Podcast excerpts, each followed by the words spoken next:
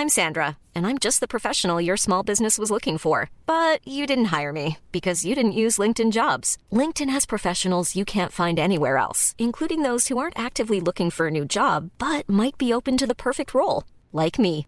In a given month, over 70% of LinkedIn users don't visit other leading job sites. So if you're not looking on LinkedIn, you'll miss out on great candidates like Sandra. Start hiring professionals like a professional. Post your free job on linkedin.com/people today.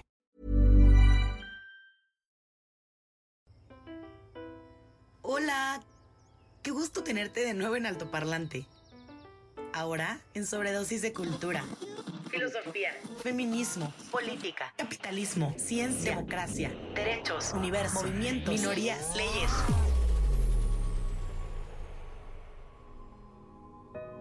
El todo y la nada de las ideas con las que buscamos la expansión de tu sentido. Y que consumas tu sobredosis de los temas con los que el mundo se mueve, con invitados brillantes y puntos de vista poco convencionales para romper las barreras de las conversaciones en la mesa. Únete a nuestro trip y abre tu mente para aprender y cuestionar, porque en este viaje vamos a incomodar a algunos, pero aprender con todos. Al micrófono Pablo Marín y Arturo Aramburu, y los acompañan cracks en diferentes temas, con quienes te llevaremos en este viaje express para consumir juntos los temas que construyen la agenda del futuro. Ajusta bien tu cinturón y disfruta el viaje. Qué pedo el intro, ¿no? ¿Te gustó? Gran intro, güey. Ah, bueno.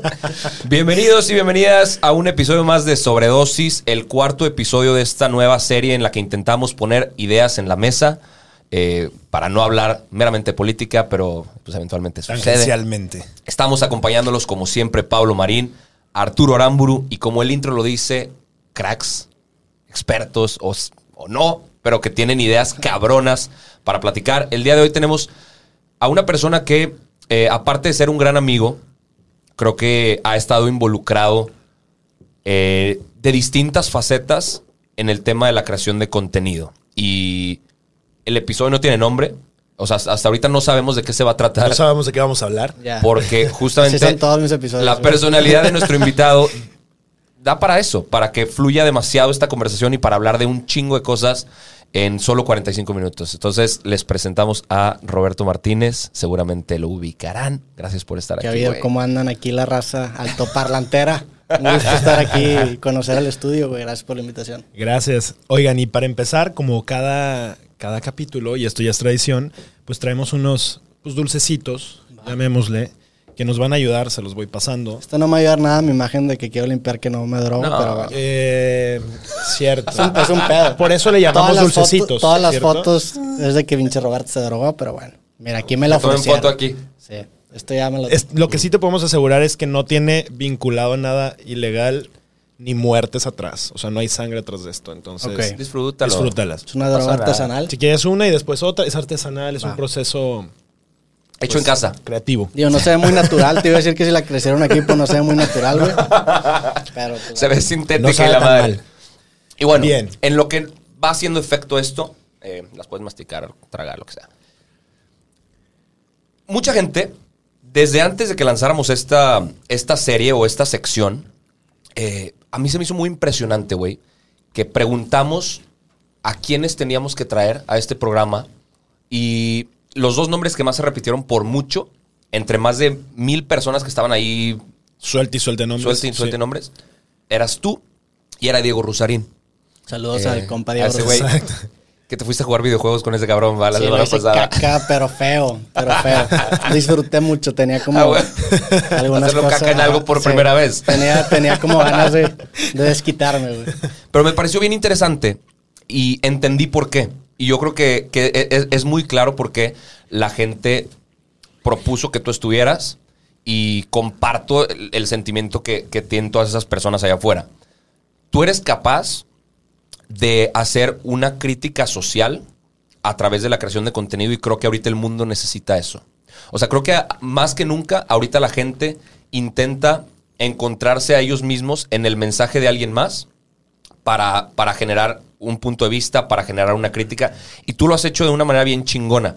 Yo me acuerdo que tú estuviste bien metido en la creación de contenido político, güey. Eh, Muy al Que inicio. fue cuando nos conocimos tú y yo, en Houston, ¿te acuerdas? exacto, pero, pero de repente lo dejaste. Pues no lo dejé de repente, nada más se, acabó el proyecto que tenía de política. O sea, tenía, tenía una línea de, de contenido político que empezó aquí en Nuevo León cubriendo las elecciones intermedias Exacto. pasadas. Se terminó las- la cobertura. Mi idea siempre era concluir algo, que eso era como... el- todo el experimento era que un ciudadano que no tenía credenciales políticas hablara del tema, lo bajara del pedestal y concluyera algo. Entonces, se terminó esa etapa. Empecé a sacar unas críticas aisladas, saqué un video del gasolinazo, me acuerdo, saqué un video de, este, uno que se llama Notes por el PRI, otro que se llama Notes Sí. por Morena, que son títulos que ya no le pondría al video porque he cambiado un poco mi postura. Pero pues no fue de un día para otro, güey, nada más empecé a migrar un poco de lo político a lo social. Este, empecé... Que, al final Es es, también lo más mismo. cómodo, ¿no? Pues es, es más... También me di cuenta que no me gustaba hacerme un nombre aplastando otro. Ok. Porque, por ejemplo, hice un video en el que le tiraba, no sé, al Bronco o a Sí. Margarita Arellano. soy Ya. buena- Y era de que, pues bueno, Un poco está- de hate. me estoy, sí, y es, y es aparte la crítica ya era personal y eso no me en retrospectiva no es algo de que, que me gusta ya, güey. Sí. Ok. Entonces empecé a, a abrir un poquito el- el- la lupa y enfocarme más en los problemas eh, de raíz en lugar de ponerles cara en una persona. Porque pues, a lo mejor puedes mandar la chingada a una persona, pero el problema va a seguir ahí, güey. Mejor habla del problema. Entonces, por eso me, me atrajo más lo social. Oye, y por ejemplo, hablando un poco de- del poder, ¿no? Y el poder que tienen personas, políticos, etcétera. Y ahorita también el, el- todo el tema que está de cómo le tiran hate a. El presidente le tira hate a todo mundo, ¿no? Se Sí. siente con el poder. Pero y todo el mundo le tira hate a él. todo el mundo Vaya. le tira hate a él.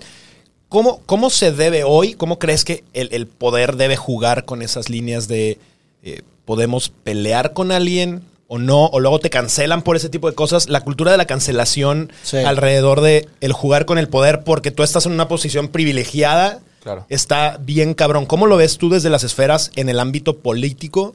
¿Y qué tanto como, como creador de contenido puedes meterte hacia allá o no? ¿Conviene Claro. tirarle a los, Sí. a los políticos? Pues es que sí depende, o sea, sí, obviamente si, te- si ves algún defecto en algún político, es, es creo que tu responsabilidad eh, atacarlo. Es, creo que Denise Dresser tiene una cita que dice que si tú ves un fraude y no gritas fraude, tú eres un fraude. Oh. O sea, y yo soy muy fan de ese- Claro. en ese sentido. Pero también hay formas de, de enmascarar, o sea de, de- o sea, de usar la retórica para convencer a ciertas personas. Y de hecho la temporada de este podcast es precisamente el, el combatir las dicotomías, que es también una palabra con la que me madrean sí, mucho, que sí. siempre digo. Pero es cierto, güey. El, pro- el, problema de, el problema de los discursos o de la retórica que usa, por ejemplo, el presidente, es que intenta hacer dos opuestos extremos que no pueden encontrar un común acuerdo. Los difíciles y los chavos. Entonces, esa polarización Claro. genera odio, güey. Claro. Entonces, hay una diferencia muy, hay una diferencia muy grande entre generar una crítica y, y polarizar con esa Claro. crítica a generar una crítica e encontrar, e- intentar encontrar acuerdo. un punto que es, Un punto que- medio. que eso es lo que yo intento hacer cuando menos es lo que intento hacer en los podcasts. Entender, escuchar a la otra persona e intentar acercarnos más a la verdad. O sea, hacer un ejercicio realmente dialéctico en el que Claro. los dos tenemos argumentos lógicos.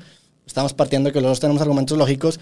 Los ponemos a prueba e intentamos avanzar tantito a lo que es la verdad. A la opción C, Ajá. claro. Sí, es- Eso está cabrón. De hecho, el otro día le platicaba a este güey que vi una, mm, como una imagen de esas en Facebook que comparten con moraleja. No sé si es cierto científicamente o naturalmente, pero platicaba que si tú metes en un bote de, vidrio a hormigas rojas y hormigas negras y las dejas allá dentro del bote, no pasa nada. Se quedan y coexisten y conviven. Pero si tú de repente agarras el bote y lo sacudes y lo vuelves a dejar sobre la mesa, de repente las hormigas rojas y las hormigas negras empiezan a matar entre sí. No mames. La negra piensa que el rojo es el enemigo y el rojo piensa que el negro es el enemigo. Sí. Y er- era una... Qué increíble, no sabía eso, güey. Sí, yo tampoco. Espero que si hay biólogos que nos están viendo nos desmientan. Ojalá, Porque si esto es falso, sería patético, güey, pero ojalá que... Mira, probablemente sea falso, pero entendamos el concepto y está bien Claro. cabrón. Muchas veces encontramos al enemigo enfrente después de que sacudieron el pinche bote y Sí. no nos ponemos a pensar quién fue el que sacudió el bote. Sí. Nos ponemos a pensar el enemigo que tenemos enfrente cuando nos lo pusieron ahí y nos hicieron creer que, que ese era el rival a vencer. que, que según yo, o sea, el marxismo justo parte de eso, ¿no? O sea, son Claro. buenos contra malos, trabajadores contra opresores, eh, y, y justo Pero creo que- tiene cierta verdad. Siempre hay un, un- un- una víctima y un victimario Sí, dentro pero de un en el- sistema. Yo creo que en el mundo no es blanco-negro. O sea, eh, vemos escalas de grises en todo, ¿no? Y, y yo creo que el que tratar de polarizar y solamente pensar que somos o bueno o malo, blanco-negro, lo único que trae es extremos que nunca van a poder encontrar puntos en común. Y yo creo que es eso Sí. lo que dices. O Digo, sea, también parte mucho de la idea de que el ser humano es- necesita tener o encontrarle un sentido a las cosas. Y la realidad es que esa construcción de sentido no le hace justicia a lo complejo que es la realidad. O sea, es algo que Claro. no tiene una serie de reglas que la describan, simplemente es. Nuestras abstracciones de la realidad siempre están incompletas, entonces al intentar entender la realidad siempre vamos a tener un- una foto incompleta que va a pintar a alguien como el responsable que a su vez nos va a empoderar a nosotros Sí. que son, pues no sé, güey, digo, no, no, no aspiramos, siento yo que no aspiramos a, a romper eso porque es parte de nuestra naturaleza humana, Sí, pero sí. el entender que tenemos ese sesgo nos pone en un plano superior de si no lo entendiéramos. Entonces ya te das cuenta que, a la madre, pues le estoy tirando mierda a este vato por algo que tiene más que ver conmigo que con él. Claro. ¿Me explico? Sí, sí, Y sí, es- te- estás proyectando, Ajá. ¿no? Sí. Sí, y ahorita que dijiste lo del sentido, o sea, que el ser humano intenta encontrarle sentido a muchas cosas, yo, yo sé que tú platicas mucho del, del- del concepto de la muerte, ¿no? Y que, que- que la muerte, la muerte misma te hace intentar encontrarle en- un sentido a tu existencia. Sí. Y hace rato venía platicando con Pablo, y este güey me dijo que, que quizá muchos políticos, y digo, perdón que pongamos el tema político sobre la mesa, pero creo que es inevitable un poco tangencialmente. le hacen lo que hacen por darle sentido a su propia existencia y a su trascendencia después de que se les acaben los cinco años de, Sí. de administración, güey, o su carrera política se vaya al caño, lo que sea. Es, es un periodo tan corto de tiempo para exprimir tu carrera y- o el, o el clímax de tu carrera que sabes que tiene un punto finito, porque a diferencia de muchas otras profesiones, quizá el clímax puede alargarse, pero el clímax de un político después de ser presidente fue presidente y se chingó. Sí. O sea, probablemente es el punto más alto de su carrera y él sabe que es el punto más alto. Encuentra ese fin en él. Por eso exprime todo lo que pueda para hacer cualquier cantidad de cosas. Y creo que justamente por eso las cosas nos han salido mal. Sí. O sea, muchas veces los políticos, al entender esta parte de, de- de- de- finito en su, en su poder, hacen lo que sea por, por extenderlo. Por eso también siento ¿Sabes? que es tan atractivo el, el- el- candidato político que está fuera del sistema, que sabemos que es algo no es cierto, pero el, el- o sea, el- es que, digo, se puede abrir a debate, pero el, por ejemplo, el que venga un candidato que no está sumergido en el sistema y a lo mejor para él ser, pre- ser presidente no es el highlight de su vida, Claro. pues de cierta forma te quita ese peso de encima porque dices de que, pues imagínate, yo soy dueño de alguna compañía transnacional, pues ser presidente va a ser un highlight, obviamente, pero no es mi carrera, o sea, sí, no. sí, sí. Sí. A mí, a mí se me hace ching. Por, por eso yo no soy fan de esas carreras. Por eso la carrera del futbolista, la carrera del político, en el que hay un, un punto definido. sí. No me, no me encanta porque trabajas toda tu vida con el propósito de llegar a ese punto y, ¿Y una, vez, y una vez que lo terminas, te estás forzado a voltear al precipicio. Hay un, Sí. hay un, siempre me dirán que menciona a Louis C.K., pero pues como está el, vato sacó una serie que se llama Horace and Pete hace, hace como unos tres o cuatro años.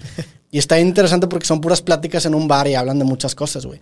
Y hay una plática en donde creo que es una señora que su papá es astronauta, llega a la luna y pierde el sentido de su vida. Entonces, por eso, es, eh, o sea, por eso un propósito como la muerte para mí es tan importante, porque es algo que no va a dejar de, o en teoría no va a dejar, que podría, podría dejar, porque Pues, claro, hay, hay un término futurista que se llama escape velocity o velocidad de escape, Ok. que es la capacidad en la que nosotros como especie tenemos la tecnología para, re- para regenerar nuestro cuerpo. Entonces, si llegamos a regenerar nuestro cuerpo más rápido de lo que envejecemos, en teoría somos inmortales. Claro. Pero partiendo Claro. de que, en teoría, ¿verdad? Part- Porque te puedes todo accidentar y vales madre.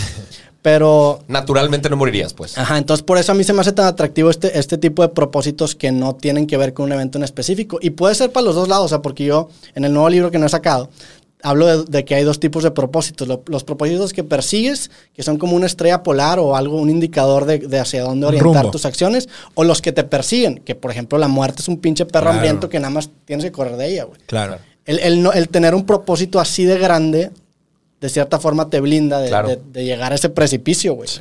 Güey, entender eso. O sea, a- ahorita la, la gente que quizá esté escuchando esto, probablemente al escucharlo entiende un poco lo que estás diciendo, pero entenderlo en la vida diaria, en la rutina Sí. diaria, güey, es, Es que- está casi imposible, güey. Creo que también mucho es como, pues pateas la latita para adelante, ¿no? Y, y no vas pensando justo en esas cosas importantes. Yo me acuerdo que desde chiquito a mí me daba eh, como esta, esta sensación de náusea, ¿no? Y, y Nietzsche lo, lo- lo plantea, ¿no? Pero como el, eh, esta sensación de... por pensar en la muerte? Claro, claro. ¿Qué va a pasar después de esto? Y a mí la palabra esto y la palabra nada, así desde morrito, desde los ocho años, me generaba una angustia tremenda, tremenda. Y, y es porque justo lo que tenemos aquí, conocemos, pues es fácil definirlo porque lo conocemos. Pero hay cuantas cosas que no podemos definir y que no podemos entender tan fácilmente y que pues simplemente cuando se acabe esto, si crees en una cosa, pues que bueno, la vida eterna, si crees en la reencarnación, lo que tú quieras, Sí. pero si no crees en nada, pues ¿qué es esto, Sí. güey? O Sí. sea, que este, te conviertes en nada después de esto. Y creo que también esto va alimentado de un concepto, o sea, como que me, me gusta mucho entrar a ¿por qué tenemos como humanos esta necesidad de ponerle etiquetas y nombres a todas las cosas que tenemos alrededor, ¿no? Claro.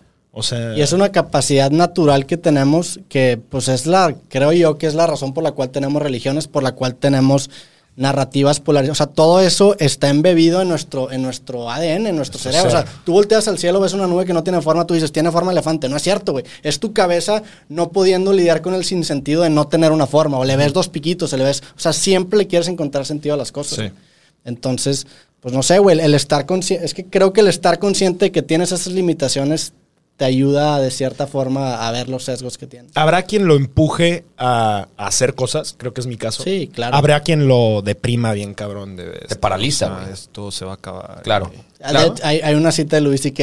dice que, que dice, la miseria se desperdicia en el miserable, que sale en su serie. Uh. Y es algo bien cabrón, o sea, la miseria, si algo, si algo pinche en la vida te pasa, te va a llegar miseria. Tú la puedes, tú puedes dejar que te aplaste y te deprima y ser miserable y desperdiciar la miseria, o puedes canalizarla para crear lo que tú quieras, güey. Nice. Entonces, sí, sí te pueden pasar cosas ojetes en la vida, pero tú está dentro de ti el saber cómo canalizarla. El miedo se desperdicia en el cobarde también. O sea, es entender que esas energías son fuentes canalizables y, Claro.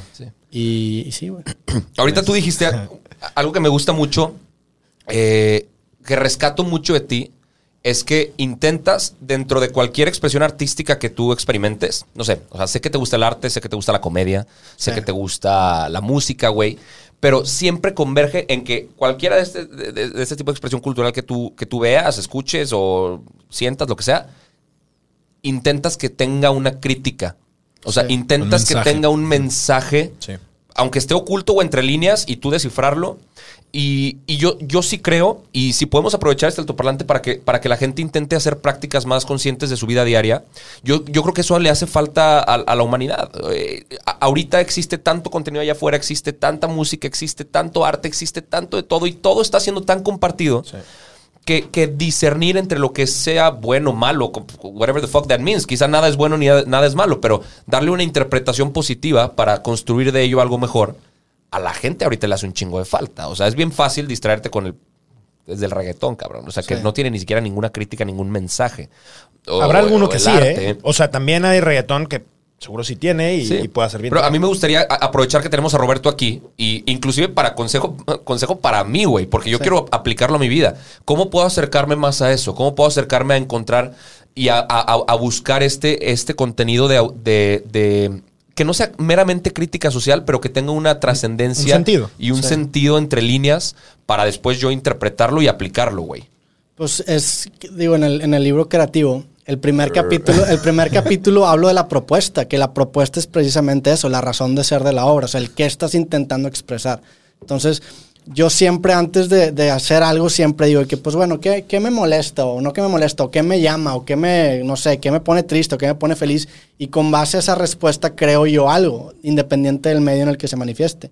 Creo que mucha gente hace cosas por hacer o simple, y, y pasa, por ejemplo, por- me molesta mucho el término youtuber porque el youtuber pinta el hacer videos como el fin de lo que estás haciendo. Claro. Y yo nunca he hecho videos como el fin de lo que estoy haciendo. Yo siempre hago videos para comunicar algo, ya sea comunicar un medio. una opinión, ya sea comunicar un proyecto social o ya sea para fin personal o, o comercial de vender mis libros, pero siempre tengo un fin que el, que el video me sirve como medio. Entonces yo nunca hago un video por hacer el video, siempre es de que, güey, pues quiero compartir algo. ¿Cuál es la forma más eficiente de compartir algo? El video. Entonces por eso, por eso Claro. hago videos. Si el día de mañana los videos se mueren, yo dejo de hacer videos sin ningún pedo. Hago lo, lo siguiente Claro. o lo que, lo que ahora se está consumiendo más porque mi mensaje sigue siendo el mismo y mi medio simplemente cambió. Entonces por eso Por eso me gusta mucho saltar entre muchos medios, desde tecnología hasta música, hasta videos o hasta libros, porque realmente el mensaje se mantiene, simplemente la forma de expresar Sí. el mensaje cambia. Es- eso que dices pasa en todas las profesiones. Sí. O sea, O debería Y lo, de. y lo que tú decías, las etiquetas. No, no, o sea,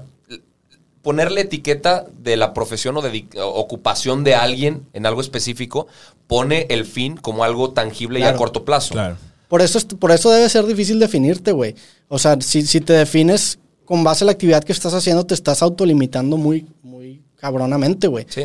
Entonces, intento yo no definirme como un creador de videos o como un autor porque, digo, de entre los dos prefiero autor porque está más mamón. pero pero no, no intento encapsularme a lo mismo porque realmente lo que a mí me interesa es compartir mis mensajes, güey. Y, y suena bien ambiguo, pero así es. Entonces, no sé, güey. O sea, me gusta. Por- Y por eso también es. Por eso me gusta tanto conversar con gente diferente. Porque te das cuenta de que, aunque parezca superficialmente súper diferente a ti, a fin de cuentas, la especialización en su profesión y la tuya se reduce a conocimiento humano y no existen líneas entre ese conocimiento. O sea, hay, hay información que tú puedes agarrar tecnología y extrapolarlo a música o de música y extrapolarlo Claro. a cocina. No tiene fronteras Entonces, definidas. el, el factor común es que surge de esta mente humana que tenemos y de esta construcción racional con la, que, con la que escupimos pensamientos. Entonces, cuando empiezas a borrar esas líneas entre estas áreas arbitrarias, te das cuenta de que todo es extrapolable y todo es moldeable. Entonces, ¿para qué chingados me cierro a ser Claro. biólogo? Claro. O sea, soy... que, soy que- que la humanidad ya pasó por eso, ¿no? El, el hombre renacentista que, Sí. que- que- que quería aprender de pintura, escultura, eh, Sí, un Da carpintería, Vinci, lo que un sea. Miguel Ángel. Sí, y por ejemplo, Da Vinci. Da Vinci, en, en el libro creativo también tengo un capítulo que habla sobre él y habla sobre su libreta común. Él tenía una libreta en la que escupía información de muchas áreas y no me acuerdo quién es la cita, pero la idea de, este, de, este, de esta libreta es que las ideas tengan sexo Sí, entre ellas sí. y generen una idea. O sea, también el, el- el- el- el llenarte a ti mismo de ideas contradictorias genera una fricción, que es una disonancia cognitiva que te inspira a resolverla, güey. Entonces el hecho de tener contradicciones dentro de tu cabeza hace que, que esas ideas forniquen y creen una síntesis entre las dos, güey. Sí. Siento que antes eh, el concepto de un Da Vinci, de un Miguel Ángel, etcétera, era como vatos que eran buenos para todo, ¿sabes? O sea, que realmente eran eruditos en todo tipo de temas. Después siento que eh, hace unos años yo me acuerdo que decían, es que vamos a tender, y ciudades muy grandes como Nueva York, por ejemplo, a que tienen a la hiperespecialización de cosas, Sí, ¿no? En donde tienes, encuentras la tienda de botones cuadrados, güey, y, y eso es lo que venden, güey. Yo siento que hoy, eh, en esta hiperespecialización en la que vivimos, justo tenemos que empezar otra vez a regresar a personas que puedan hablar de diferentes temas. Y parte de eso es este ejercicio y seguramente mucho de lo que haces, donde, donde puedas juntar a gente que parezca que no tienen nada que ver las cosas que están haciendo, las cosas que estudiaron, las cosas que viven en su día a día y cómo pueden convivir. Y tal cual, me encantó el concepto de fornicar esas ideas que Sí. pareciera que no tienen una lógica, pero que realmente pueden tener muchas más cosas en común de las que creemos, porque al final las hemos separado justo por estas etiquetas de este güey es un físico y este güey es un ingeniero y esta es una ama de casa.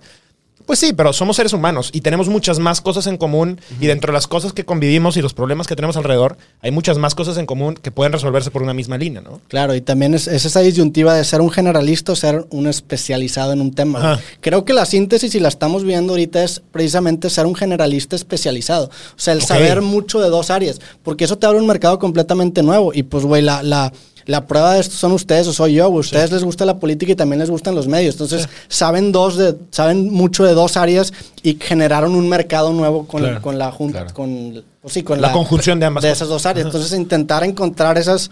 Y lo dice Tim Ferriss. Tim Ferriss precisamente habla de. de- le, le preguntan que qué habilidades son las que le recomienda a la gente adoptar en este momento. Y creo que la, la idea es tener una habilidad en el valor, para el- una habilidad de valor en el, en el mercado y, combinarla con unas habilidades exponenciadoras que le llama. Que, por ejemplo, que son esas? Saber hablar en público, saber negociar. O sea, son habilidades que van a exponenciar Para llegar a... entonces, y yo creo que Masificar. hacer, que saber hacer videos es otra de esas habilidades que, Sí. que exponencian cualquier información o cualquier Sí, claro. Sí. De sí, hecho, credenciales que tengas. eh, ahí te- tenemos un, un roomie que es mercadólogo y, y él nos decía y nos repite un chingo, eh, a- hasta enojado el güey, me dice, no es posible que en ninguna materia de mi carrera me enseñaron todo el pedo de redes sociales y de masificación de ideas y de producción de video, Sí. porque ahorita cualquiera puede aplicarlo a todo. Sí. O sea, cualquiera que sea tu profesión, Pero- quizá puedes integrar esto. Pero el hecho de que no se lo hayan enseñado dio a puerta para que ahora sí lo puedas aplicar.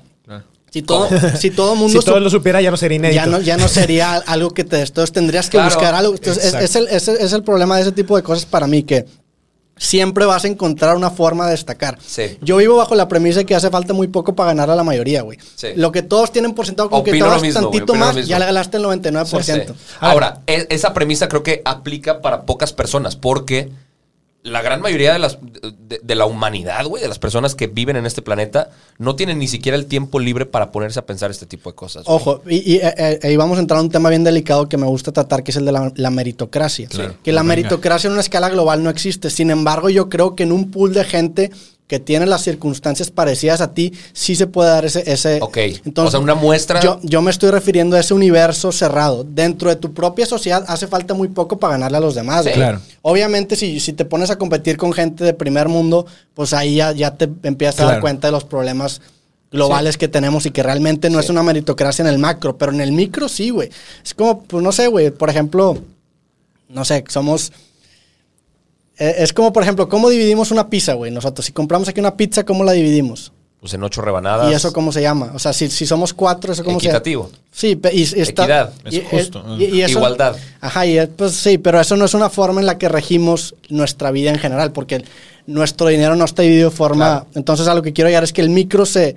El micro es diferente al macro, güey. Entonces, dentro de un universo cerrado, creo que sí se puede dar una meritocracia Sí. entre todas las comidas del mundo, porque las la cantidad de circunstancias es infinita. O sea, y digo, también si llegas a ese extremo, te vas a dar cuenta que nada es mérito tuyo, güey. Claro, e- y yo creo que ahí es- hay que partir. O sea, a mí, siempre que hablo de la meritocracia, la forma en la que a mí me lo explicaron más simple y que me- es muy fácil de, de explicarlo a otras personas es, es como si estuvieras en una pista para correr, ¿no?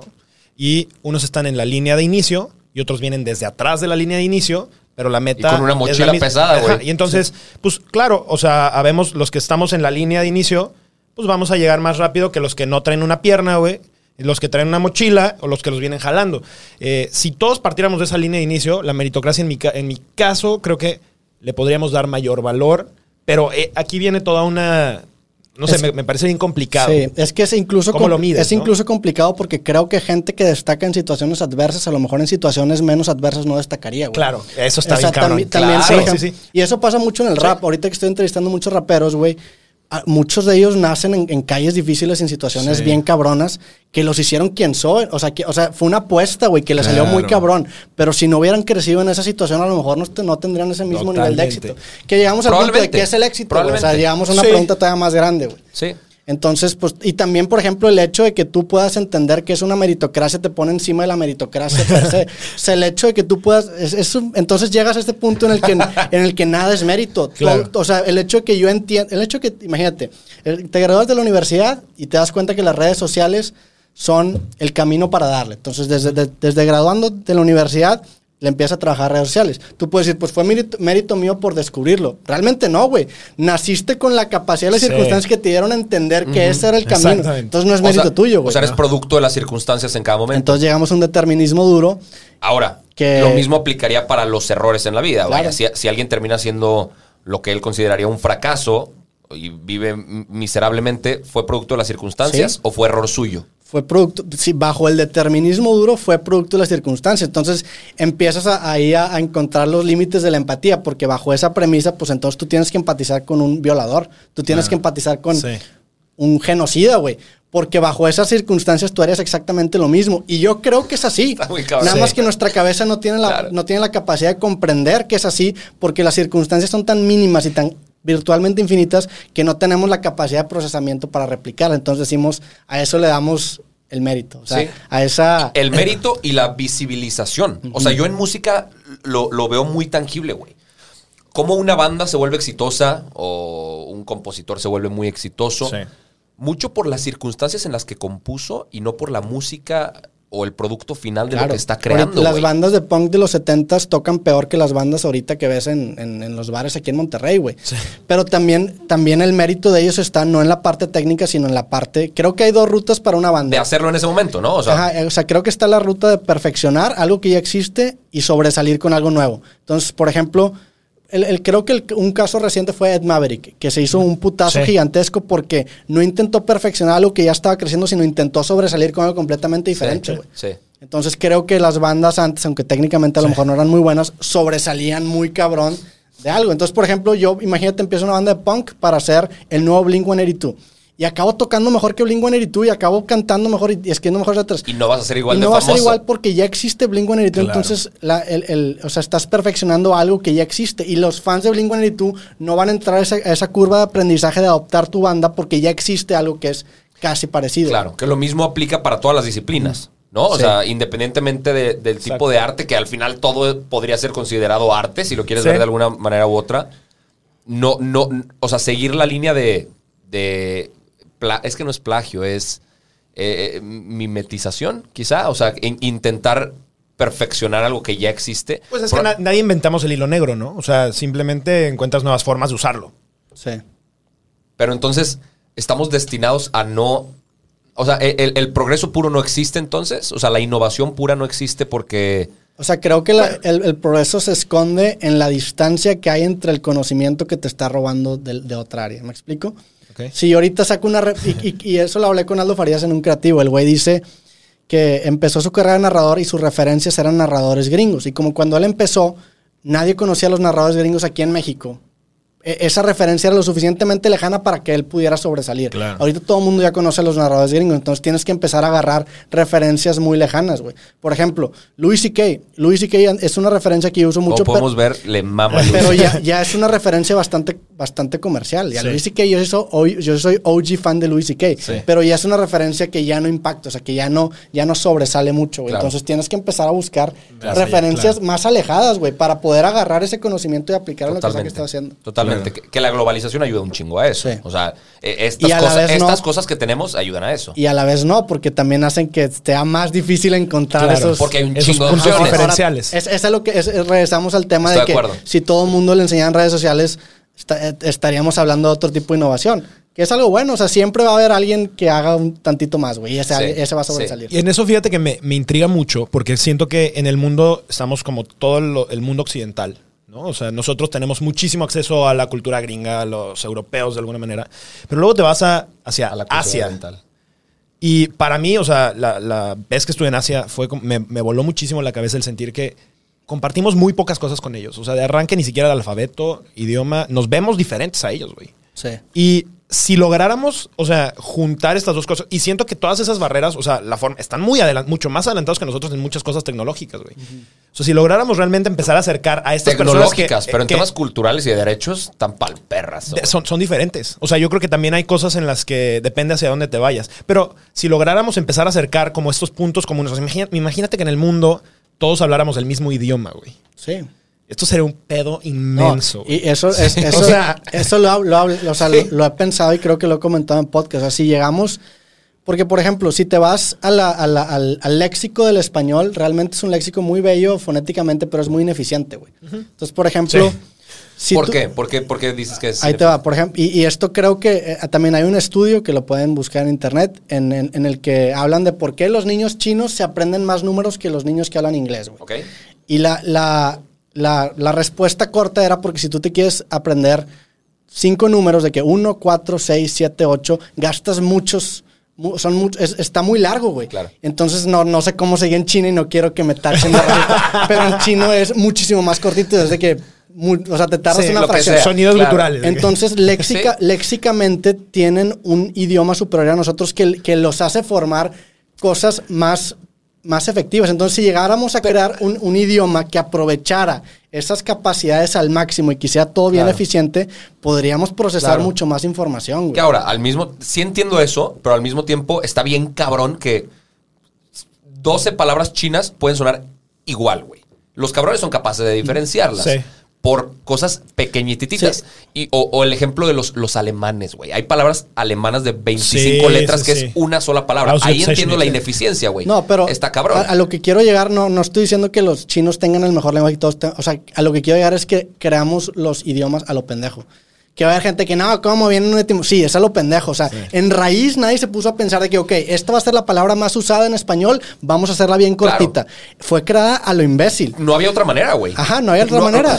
Y, eh, en la programación, la el primer acercamiento que tienes que hacer con algo es a fuerza bruta, a ver si se rompe. Y Sí. pues a fuerza bruta creamos este lenguaje que ha ido evolucionando, ya tiene raíces etimológicas muy bellas y muy respetables y que te hacen sentir Claro. muy bonito, pero es un, es un lenguaje hecho, un idioma hecho a lo pendejo en ese sentido, no en los demás, güey. Entonces, si, si nos pusiéramos de acuerdo, estudiáramos la mente humana, viéramos la distribución de palabras que usáramos y, y qué tanto información, por así decirlo, guardan y creáramos un idioma a partir de esa información, güey, es como si nos hubiéramos Sí. hecho un software update todos en el mundo, güey. Claro. Es como si a tu iPhone le cambias el software, güey, a la madre. Sí. ¿Qué, ¿Cuáles serían las habría- implicaciones de eso? A- a- a- algo que me, me ha puesto a pensar un chingo Pero bueno, an- un paréntesis, porque la vez pasada que, que dije esto, hablaron del esperanto, que el esperanto es como un, un idioma que es un intermedio entre todos los idiomas. Eso no es lo que yo estoy diciendo, porque eso simplemente fonéticamente se parece a todos, Sí. entonces lo hace más fácil aprender. Eso no es lo que estoy diciendo. Yo estoy diciendo sí, crear sí. un idioma con base en nuestras limitaciones biológicas y que explote y que saque lo mejor. Que sea más eficiente. Ajá. Sí, sí, o sea, y, y lo que comentaba ahorita que era imposible hacerlo de otra manera, me he puesto a pensar un chingo en cómo el ser humano e- es, es muy impresionante que somos muy buenos para llegar a una meta definida, pero somos patéticos para pensar en las consecuencias que va a haber después de alcanzar esa meta. Sí. ¿no? Y lo veníamos platicando el otro día. Yo decía, güey, pues quizá la, la gente, la humanidad tiene como meta llegar a Júpiter, güey, lo que sea, pero no sabe lo que implica el llegar a Júpiter. O, no sé, hacer un chingo, de- crear una bolsa de plástico para transportar bienes. Y no teníamos idea de la consecuencia que sería después de eso. O Sí. jugar con la inteligencia artificial. No Que somos justo- buenos para pensar en la consecuencia que va a haber después de Ju- eso. Justo para allá me quería meter. O sea, está, está bien cabrón. Y digo, aprovechando que, a ver, los que no sepan, Roberto, además de todo, es programador. Y, Sí. y agarra este pedo muy bien. Y la programación es un lenguaje, güey. Y es un lenguaje que es bien interesante. Y justo la inteligencia artificial, que ahorita lo decías, o sea, ha habido experimentos, ¿no? En donde ponen justo a esta inteligencia artificial compartiendo con esta otra inteligencia artificial y de repente se dan cuenta que ellos generaron su propio lenguaje que es más eficiente Sí. que el que estos vatos estaban haciendo y de repente ya les dejaron de entender y mejor los desconectan porque qué miedo, güey, y es- no vayan a empezar a conspirar, ¿no? Eh, podríamos empezar a desarrollar y pensar realmente, y, y- y más en un lenguaje tal vez no humano, no verbal, pero sí en un lenguaje de programación que resulte mucho más eficiente para que este, este incremento y esta eficiencia que dices se pueda lograr de una manera muchísimo más acelerada. O sea, yo creo que a mí me, me da, siempre est- estas náuseas me regresan cuando, cuando me pongo a pensar en esto, porque dices, pues güey, ahí eh, el error es el humano, entonces, ¿no? O sea, cuando la inteligencia artificial empieza a acelerarse a tal grado de busca la eficiencia, eficiencia, eficiencia, eficiencia, nosotros, que pues somos un vato que de repente le hace así, tira el vaso y lo rompe, güey, somos el error más cercano a esa inteligencia artificial y entonces ahí sí podemos resultar, pues, lo peor y la inteligencia artificial entonces desata una bomba Pero- química para acabar con nosotros y entonces ellos pueden seguir Pero estoy de acuerdo, pero ahí desatas una pregunta bien interesante, porque si esa inteligencia artificial acaba destruyendo la humanidad, ¿quién es esa inteligencia ¿Quién produce artificial? energía? No, ¿quién, quién es esa ¿Quién es? inteligencia? Somos nosotros. Hay una cita de un güey que se llama Marvin Minsky. Que O ya- fuimos nosotros. Que ya falleció, que dijo, sí, a lo mejor en un futuro el mundo va a estar controlado por robots, pero esos robots van a ser nuestros hijos. Entonces ahí vas a entrar en, una- en un dilema ético, güey, realmente, Güey. que pues si nos matan, ¿quién nos vamos Son a matar? nosotros? hijos. Somos nosotros mismos. A, o sea, a, a lo mejor lo que va a estar pasando es que, o sea, no, no, y no quiero matar a la humanidad, no quiero que me tachen como un pinche genocidio en potencia, güey. Pero lo que quiero llegar es que a lo mejor, pues, dentro del- de la escala macro de la evolución humana, lo que va a pasar es que simplemente dejamos esta piel y nos fuimos a otra diferente. Claro. Claro. Que es lo que a veces estamos migrando, estamos llegando a un punto en el que ya podemos casi casi replicar las conexiones neuronales Sí, sí. y nuestro cerebro dentro de, de una computadora, que es algo bien, o sea, es algo que tiene implicaciones muy cabrones porque básicamente a lo que te reduce eso es a un número, Sí. a un strings de unos y ceros que encapsulan tu humanidad, güey. Entonces ahí llegas a un punto bien peligroso que yo, la neta, quiero que llegar, güey. Güey, está muy cabrón. Porque La además, ¿Te emociona? nosotros. No, no me emociona, o sea, me emociona. intriga. No, no es algo que yo digo que, yes, me van a matar, güey. Pero pues me da curiosidad. Ah, ¿qué va a me da pasar? mucha curiosidad. Yo siento que, por ejemplo, en eso hemos ido perdiendo y hem- hemos ido dejando cosas que antes necesitábamos, ¿no? O sea, cosas bien tontas como antes te sabías números de, de teléfono, güey. Y tu cabeza, de alguna manera, iba almacenando ese tipo de recursos. Hoy sabes cómo buscar los números de teléfono en tu celular, güey, que requiere mucha menos inteligencia, por así decirlo, Tercerizas que la todo. otra, ¿no? Eh, está muy cabrón ese pedo, como cómo puedes eh, ir dejando ir cosas y vas aprendiendo otras cosas que te ayudan a ir sobrevi- a so- sobreviviendo en esto. Sí, ¿no? pero es, es- ahí, por ejemplo, planteas una pregunta bien interesante de, pues de cierta forma estamos perdiendo condición intelectual con el avance de la tecnología, porque es como Claro. antes, antes la gente estaba más mamada. esforzaba, güey. O sea, en, en la Edad Media, pues todo el mundo cargaba piedras y ahorita no carga ni madre. Entonces, pues no, físicamente no estoy fuerte. O sea, Sí. no, no estoy jodido, pues tampoco estoy fuerte, ¿verdad? Sí. Me- a lo mejor intelectualmente hace 200 años nos hacían cagada, güey. Entonces, a lo mejor ya Claro. llegamos a un pico intelectual que ahorita no nos damos cuenta, por ejemplo, en el ajedrez, que el ajedrez como es un juego muy intelectual, me gusta mucho hacer esta comparación. El gran maestro, el campeón mundial de ajedrez se llama Magnus Carlsen ahorita y es el, cam- es el mejor campeón mundial que ha existido en ¿De la historia es? del ajedrez. El vato es de Noruega. Ok. Sí, Noruega. Este. Y, o sea, es el mejor campeón mundial de ajedrez que ha existido y le gana cualquier campeón mundial que ha habido antes. Digo, hay, hay un, hay un sistema de puntos que lo rankea como el mejor de la historia. Pero independientemente de esto, al- yo a lo que quiero llegar es que a lo mejor llegó a ese punto, y no a lo mejor, llegó a ese punto porque ahora tiene computadoras con las que puede. Y antes no, o sea, antes el mérito de un gran maestro, por ejemplo, Gary Kasparov, que era, que, que reinó el ajedrez por más de 10 años, güey. Ese vato no tenía ese apoyo computacional. O sea, el, el Claro. hecho que haya llegado al nivel que llegó Sí. es muchísimo más impresionante a que este güey, que también es impresionante que tenga ese nivel, Sí. haya llegado. Exacto. Entonces, a lo mejor Gary Kasparov tenía mucho más capacidad intelectual, nada más que este güey con menos capacidad y apoyo de las máquinas acabó sobresaliendo. Y de hecho, justamente Gary Kasparov tiene una TED Talk que habla de eso. Porque no sup- no sabían, en el 97 jugó una partida de ajedrez Kasparov contra Deep Blue, que era una, una supercomputadora que había desarrollado IBM. Que hay un, ahí como una polémica en- en- dentro de ese juego, pero pues como que fue un punto en la historia en el que el la computadora le ganó al ser humano, Exacto. por así decirlo, intelectualmente hablando.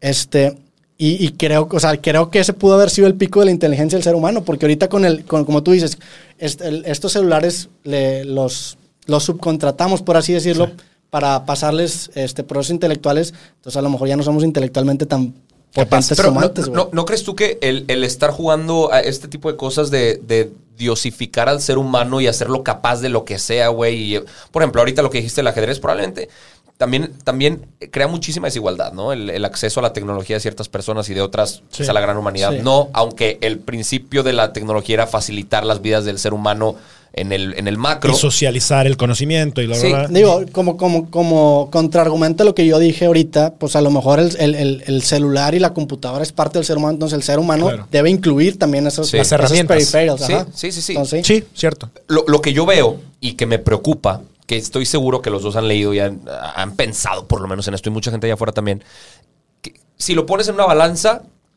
¿qué será? ¿Qué, qué terminará ganando? ¿El, el progreso que estamos, que estamos eh, experimentando como sociedad con toda esta tecnología o la- las contras de los peligros inminentes para la humanidad como la conocemos hoy en día, de estar jugando con esto, de estar llevando la tecnología al límite a tal grado que ponemos en riesgo nuestra humanidad misma, ¿no? Eh, yo, yo me pongo a pensar mucho en esta balanza y quizá me inclino más porque hay más peligros que, que, o sea, que, que- que peso en el lado bueno y que probablemente habría que...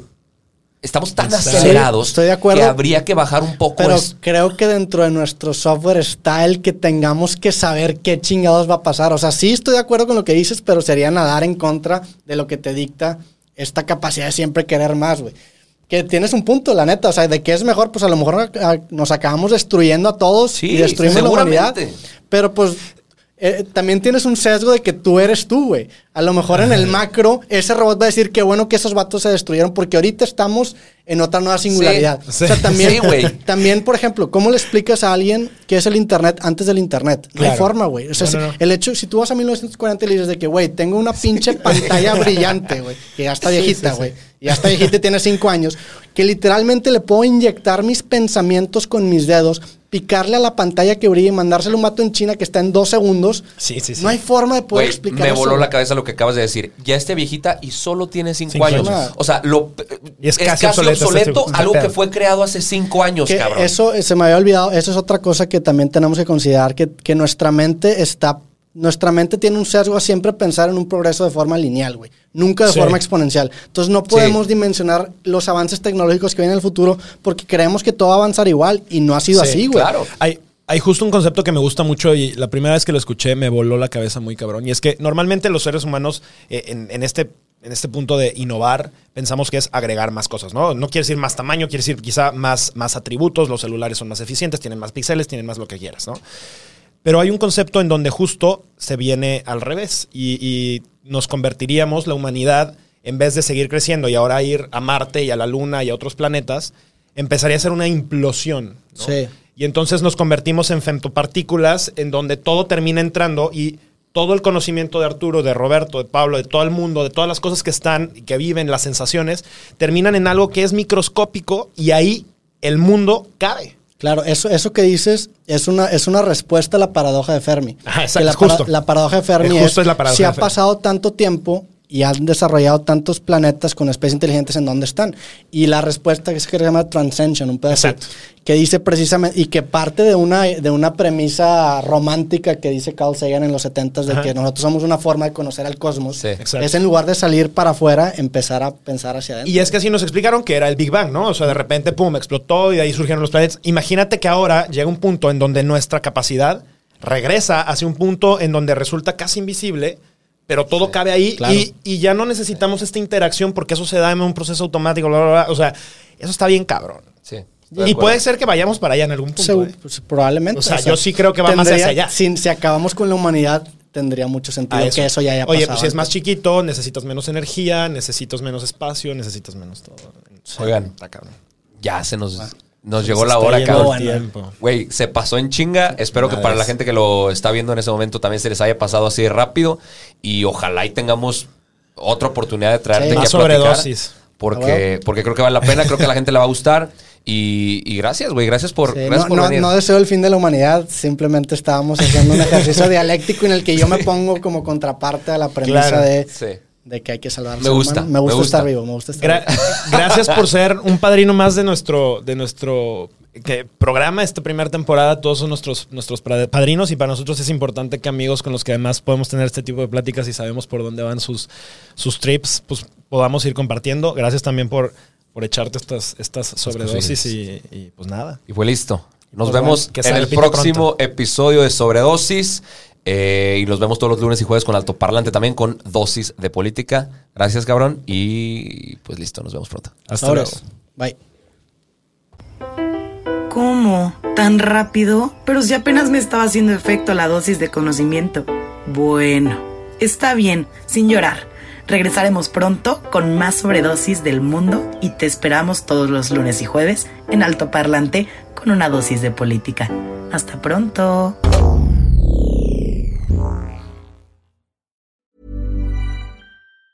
Normally, being a little extra can be a bit much, but when it comes to healthcare, it pays to be extra. And United Healthcare makes it easy with Health Protector Guard fixed indemnity insurance plans. Underwritten by Golden Rule Insurance Company, they supplement your primary plan, helping you manage out of pocket costs without the usual requirements and restrictions like deductibles and enrollment periods. So when it comes to covering your medical bills, you can feel good about being a little extra. Visit uh1.com to find the Health Protector Guard plan for you.